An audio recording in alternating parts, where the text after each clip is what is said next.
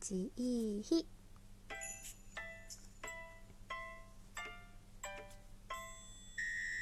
こんばんは春名翔子です10月7日水曜日、えー、11時50分今日もギリギリでやってまいりましょう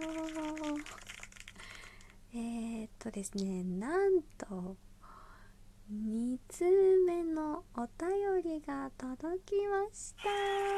ありがとうございます。今回はのぺちゃんからの、えー、お便りが届きましたので早速返信トーク行ってまいりたいと思います。のっぺって書いてますね。春菜さんこれは届いておるのでしょうか？届いてます。バッチリありがとうございます。嬉しいです。え使い方がよく分かりませんが私もメッセージ送ってみました。今日の昨日ですね。ラジオめちゃくちゃ幸せな気分になりました。生牡蠣にスパークリングワイン。美味しいものを食べた時が一番幸せですよね。そうなんです結局。そしてねこれね私すごく嬉しくて。私が生牡蠣食べてスパークリングワインを飲んだらなぺちゃんが幸せな気分になる これすごいことじゃないですか。そしたらもう私はいもう美味しいものはたくさん食べたいと思います。なぺちゃんの幸せのために、えー、私もワインに挑戦したいのですが何から飲んでいいか分からず春菜さんの一押しとかがあれば知りたいです。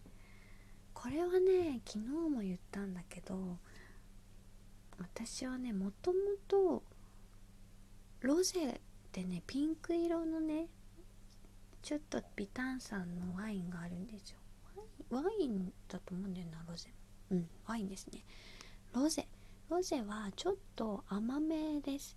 えー、赤と白だと多分白の方がすっきりしててまあ甘いかどうかはね甘口か辛口かにもよると思うんですけど私はね赤ワインと白ワインだったら、まあ、赤はね渋みがねダメなんです。全然ダメで赤ワインは全く飲めないんです。で白ワインももともとやっぱりアルコールの度数的にちょっとあれしんどかったんですけどそれはねなんか甘口のすっきりしたやつから始めたら飲めるようになりました。でロゼはね飲みやすい一番飲みやすくってロゼもうんあのちょっとね辛口のもあると思うんだけどでも大体なんかロゼで置いてるのはあの甘いの好きな人だからちょっとね甘め。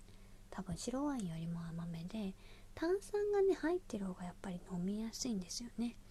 なのでえっ、ー、とロゼから始めてみてください。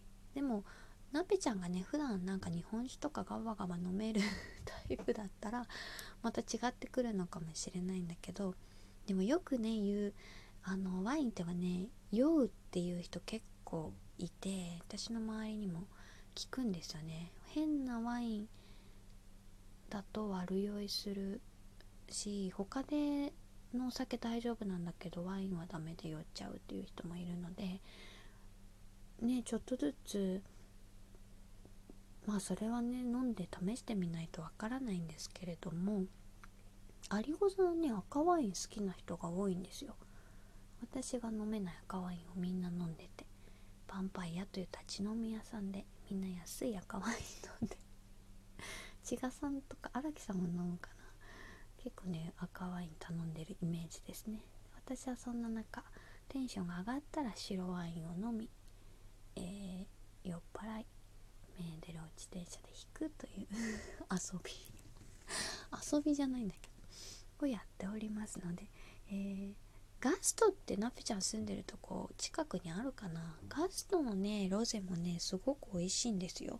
なのでガストが近くにあればあのロゼから始めてみればいかがでしょうか？あの飲んだらまたお便りで教えてください、ええーと、東京はすっかり秋模様みたいなので体にお気をつけて舞台頑張ってください。ありがとうございます。今日も稽古行ってきました。